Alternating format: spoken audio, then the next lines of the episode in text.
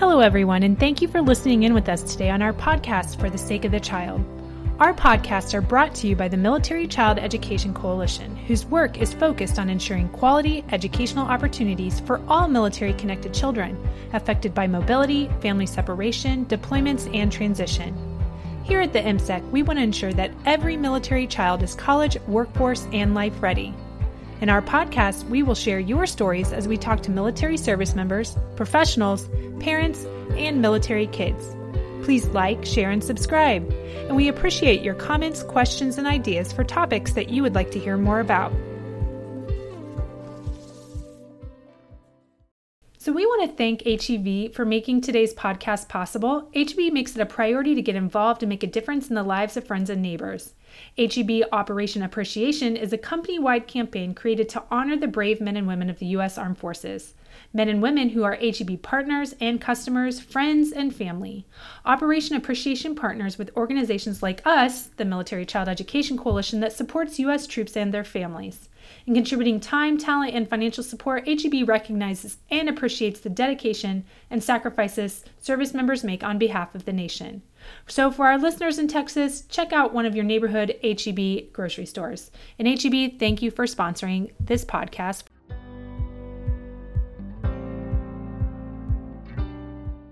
I have to say, if you've never filled out the FAFSA before, all the hype behind it can, I mean, it's definitely overwhelming. So, you know, somebody who's done the FAFSA before, I guess, what would you suggest to me to pay attention to? I would really pay attention to making sure that you fill out your information correctly. And as weird as this sounds, social security numbers and all of that stuff has to be accurate.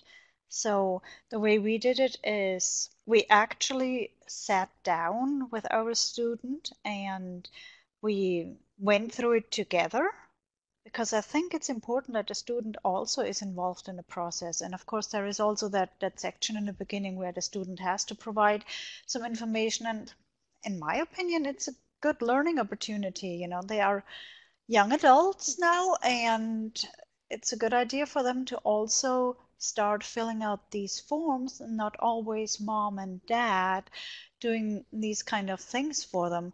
And yeah, so that was a good occasion uh, to figure out that he still doesn't know his social security number. So that was one of those things. Oh, I know, right? I don't think Hudson knows his. I think he knows ours, just because we have to give it so much. But um, no, mm-hmm. I, I mean, I think that's a good point, is to, to make sure that they're kind of participating with us.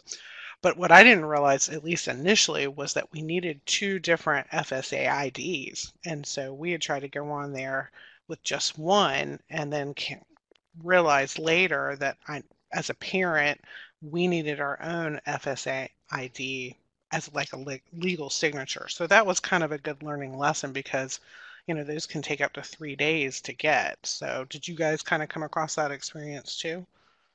Yeah, and um, that is different from all the other forms of things that you do, because typically, you know, you get a username and a password, and then you you fill it out, but it kind of makes sense.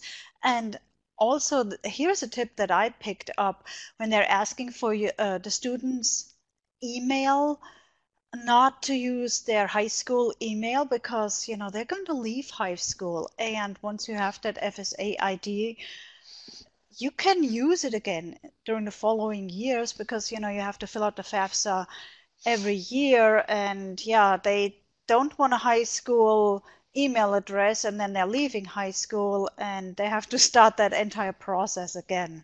That's a great point. You know, in fact, we actually set up a email account just for college stuff. So whether it's scholarships, whether it's the financial aid stuff for Hudson, that way all the emails are going into that one account, and they don't get lost in spam, and they don't get kind of intermixed. And certainly, since he's not going to have his high school email address next year, I thought this way we can continue it on for for all four years. So, but I got to tell you, I'm curious if you guys use the data retrieval tool. Was that available when you first filled out the FAFSA? Mm-hmm. Yes, so we used it. And I know some people are like, I don't want to do that. But at least from personal experience, I found it very helpful. It was very easy. Of course, you have to have your, your taxes filed. And it just kind of populates all the fields. And then you know that all those numbers are correct because, you know, you filed your taxes and they're, they're verified. And you don't have to go through stacks and stacks of paperwork and calculator and figuring out all of those numbers again. So personally, I found that very helpful because then I didn't have to, to worry about, okay, I should have put this number in a different box, or look at those little help buttons that they have to and read through it again and again and to make sure that we are putting in those numbers correctly. So the I R S retrieval tool, in my opinion, is really a nice tool to use. Have you used it already, Susan? I haven't. We've just started filling out the FAFSA, so I haven't got that for yet. But remind me, is it, so when we put it in for our taxes, is it the prior, prior year? So for example, if we're filing for our son to go to school for twenty twenty, we actually need taxes from twenty eighteen. Is that right? Yeah, that's correct, twenty eighteen, because, well, right now we have October nineteenth, and you wouldn't have your taxes filed yet for two thousand nineteen. So for the I R S retrieval tool, it would be all that tax information from twenty eighteen. Now, the FAFSA is also going to ask you questions about your personal information. And that, of course, would not be based on two thousand eighteen. It, it kind of makes sense. And I know I say that because one of the um, neighbors that I have here, she asked me the other day about that. And she had also heard about the prior, prior year. So kind of, okay, so we need to fill out information from two thousand eighteen, like all of our information from two thousand eighteen. And I was like, no, it's just that the tax information is from two thousand eighteen. All the other information is your current information, of course. Which totally, the way you explain it, totally makes sense, because being military, everything kind of, at least for our family, and I'm sure with a lot of other families, it can change from year to year, every two years, you know. Currently, we're receiving combat pay because my husband's deployed, but everything can be different. The following year, you may not be receiving combat pay, or uh, if your service member is retired, you know, you may be receiving disability. I feel like the military families, everybody's so unique in terms of The, the resources or the benefits they have for their military family that it can it can get a little bit tricky. So what should I pay attention to in terms of like general benefits that military families get that maybe shouldn't be on the FAFSA, or maybe they should? If you're getting any B A H, basic allowance for housing, that you don't have to include on the FAFSA as income. But if you're getting any basic allowance for subsistence, that's the B A S, you would include it. Okay. And also for civilians, since we're civilians now, so we have to include a living quarter allowance, because that is now different for, for civilians opposed to active duty.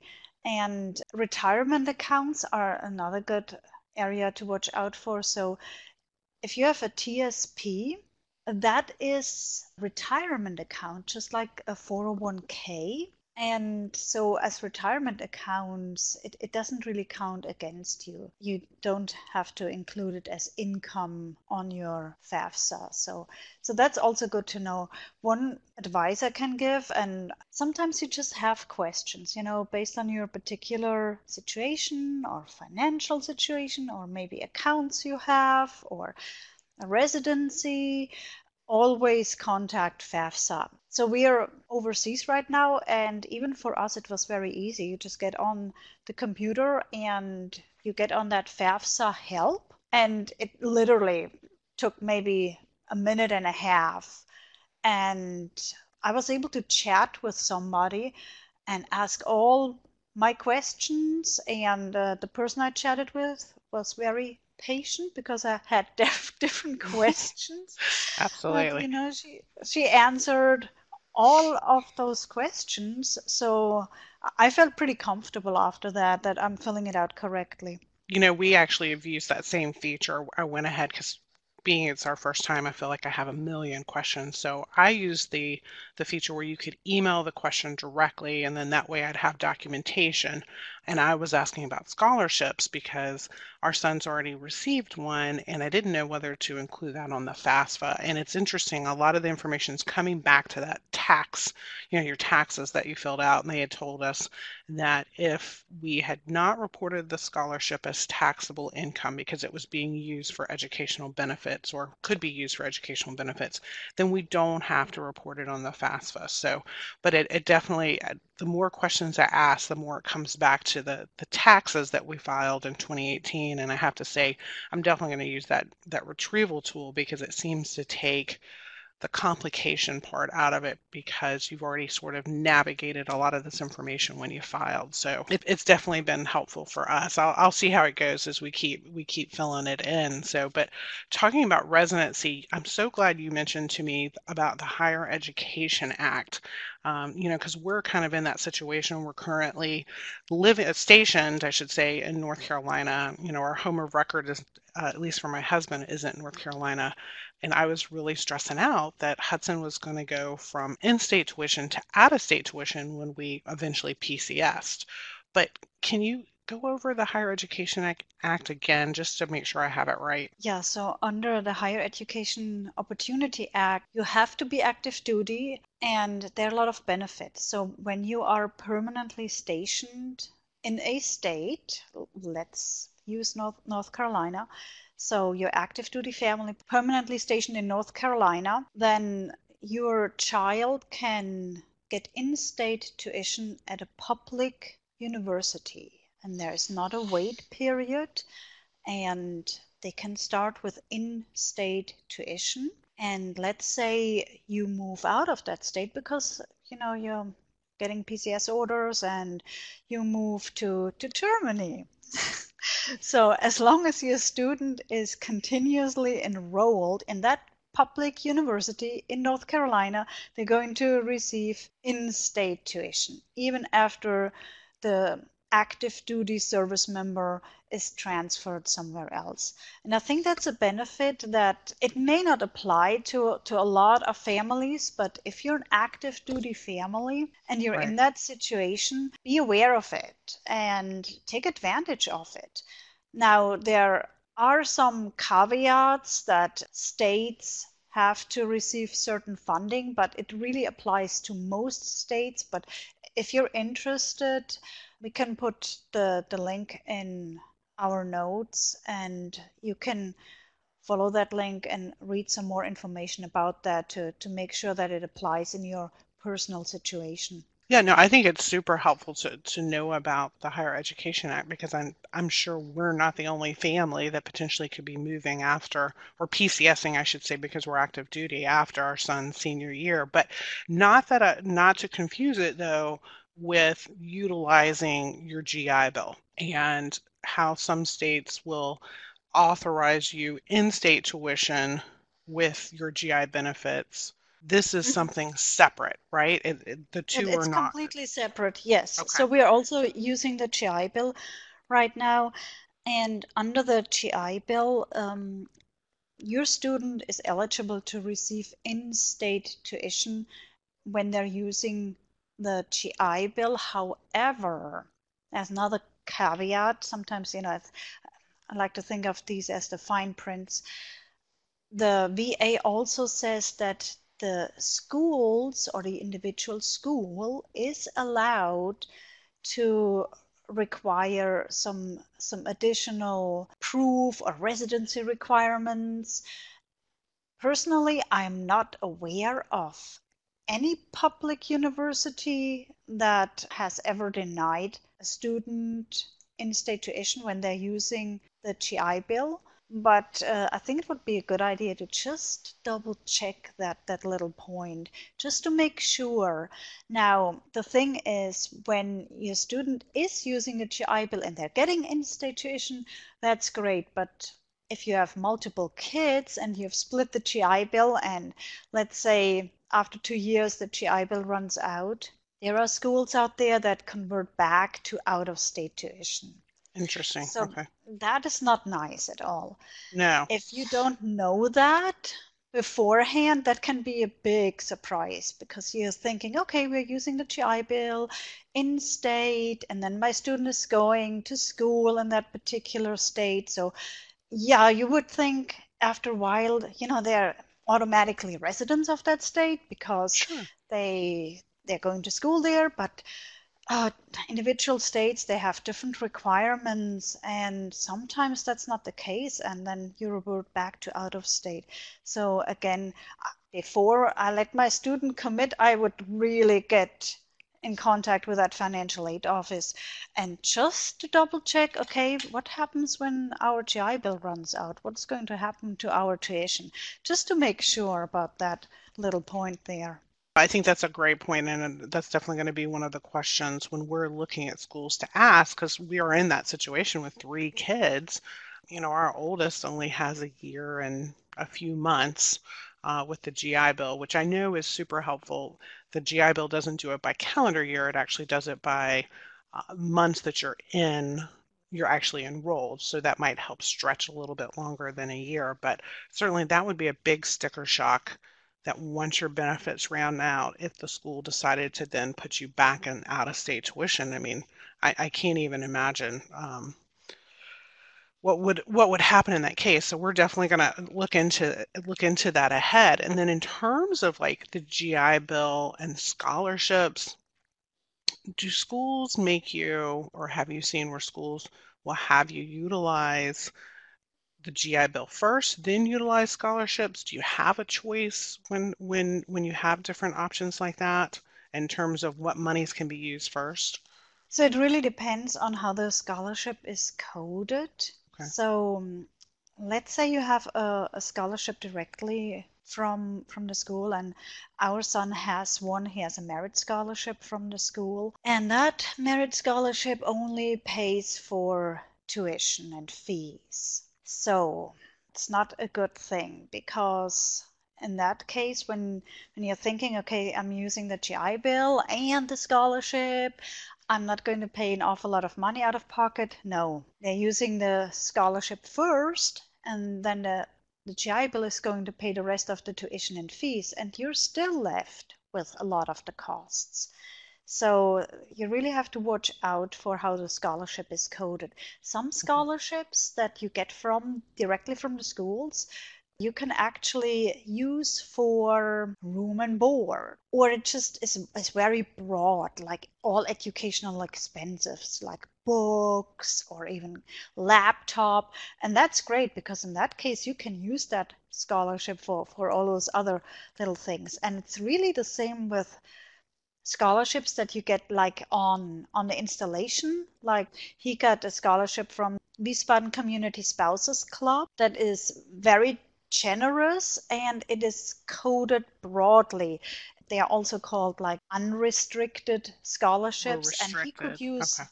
he could use those funds to pay for for things like um like right now he's studying abroad, and there's a lot of expenses with that. So he was able to use some of those funds for for books, especially dorm rooms. But some scholarships that you're getting from organizations or businesses, again, if they're restricted only to be used for tuition and fees, yeah, then you're kind of left with tuition and fees only. And talking about the G I Bill again, a lot of people think that when you're using the G I Bill, that basically you, you don't have to pay anything. So that was not our, or is not our experience, since we're still sure. in, in the middle of it. With the G I Bill, you're getting a stipend of one thousand dollars per year to pay for the books. And in, in our son's case, he's in the health field, one thousand dollars per school year. You would think that that is enough money to pay for all the books, but it isn't. It, it, it, isn't that shocking? That re that really is, and I think also too, you get a maybe a, sti a stipend or an allotted amount for room and board under the G I Bill, but it only covers when they're actually in that space. So if they're only in school for two weeks of December, this is correct, then they only receive B A H for that two weeks, even though you're still going to owe the full month to the school in terms of room and board. Yeah, so the, the room and board is a kind of a uh, flat fee, um, just a room. So it, it that is a, a flat fee, and also the the meal plan or your board, that is going to be a uh, just a flat fee.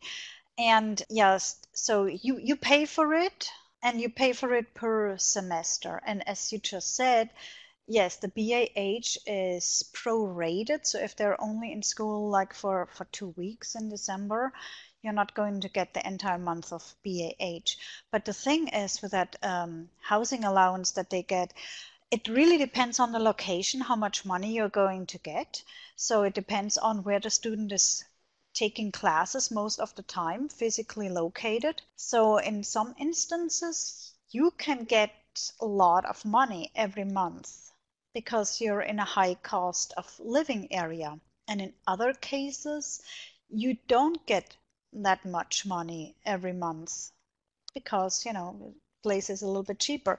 So that can make a real difference because those dorm room fees can be very expensive. And from my experience, from my research, I've seen that most dorm rooms per semester are around three thousand dollars, sometimes more, could be even up to five thousand dollars. And in some instances, the B A H that you get from, from that G I Bill is not going to, to cover all the dorm room fees. And then you still have the meal plan. I don't know, Susan, as you're looking at colleges, you probably have seen that colleges have different meal plans. They and do. Sometimes they, they require the freshmen to have to, they have to sign up for that entire full meal plan. And oh my gosh, I think we're paying right now like, I want to say like three thousand two hundred dollars mm. per semester just for wow. food, for that for that meal plan. And and certainly for some kids, I know my, my middle son, he's hungry all the time. So that probably, we would probably break even on a meal plan like that. But for other kids, I mean, that's something you have to factor into. And as you mentioned, you know, some of these restricted scholarships, you're almost applying for scholarships for money that maybe it's already going to be covered through an aid package to the school or through the G I Bill. But mm-hmm. if it's restricted, it's not it's not going to c- cover non-educational benefits. And I know they consider meal plans, which can, as you said, can be really expensive. Um, so you're still trying to have to, you know, kind of come up with that expense. So I think you've really touched upon something though that is smart is to do the research. Don't just assume that the G I Bill is a blanket check for every expense for college. You know, actually get on and do the cost calculator with college, and it will add in everything, you know, tuition, books, housing, meal plan, travel, so that you get a more accurate understanding of what it's really going to cost and really understand what benefits you have available, whether it's the G I Bill, whether it's a restricted or unrestricted scholarship. I mean, I think there's there's definitely a lot more strategy to it than when I went to school, for sure. Mm-hmm. I, I I agree with that. It definitely hasn't gotten any easier or, or simpler, right? I mean, I just looking at it, it has become so much more complicated in the recent years. And um, you really have to do your research, as you said, to, to figure out in the end, okay, what is really the, the best choice for our student? Because I also want to say that you shouldn't just go, in most cases, you shouldn't just go by how much a school is going to cost you and just select the cheapest, because, you know, there's also that little element that the student has to be happy there and actually, well, you want them to succeed and you want them to graduate and, and actually get a degree and not drop out. But uh, that entire financial aspect, that, that can make a big difference. So, yeah, definitely research. Absolutely. Well, I appreciate the, the advice. We're definitely going to take every, I've been making notes and taking everything to heart. So I'm just glad I have you to to partner with me on this journey uh, as we navigate all things with the college. Oh, anytime. This is fun. Let's do this again sometime. Sounds good. I want to thank you again for listening to our podcast, For the Sake of the Child. we would like to invite you to visit our website at w w w dot military child dot org. Like the M S E C on Facebook and follow us on Twitter. Please join us again next time as we share more stories that impact our military-connected kids.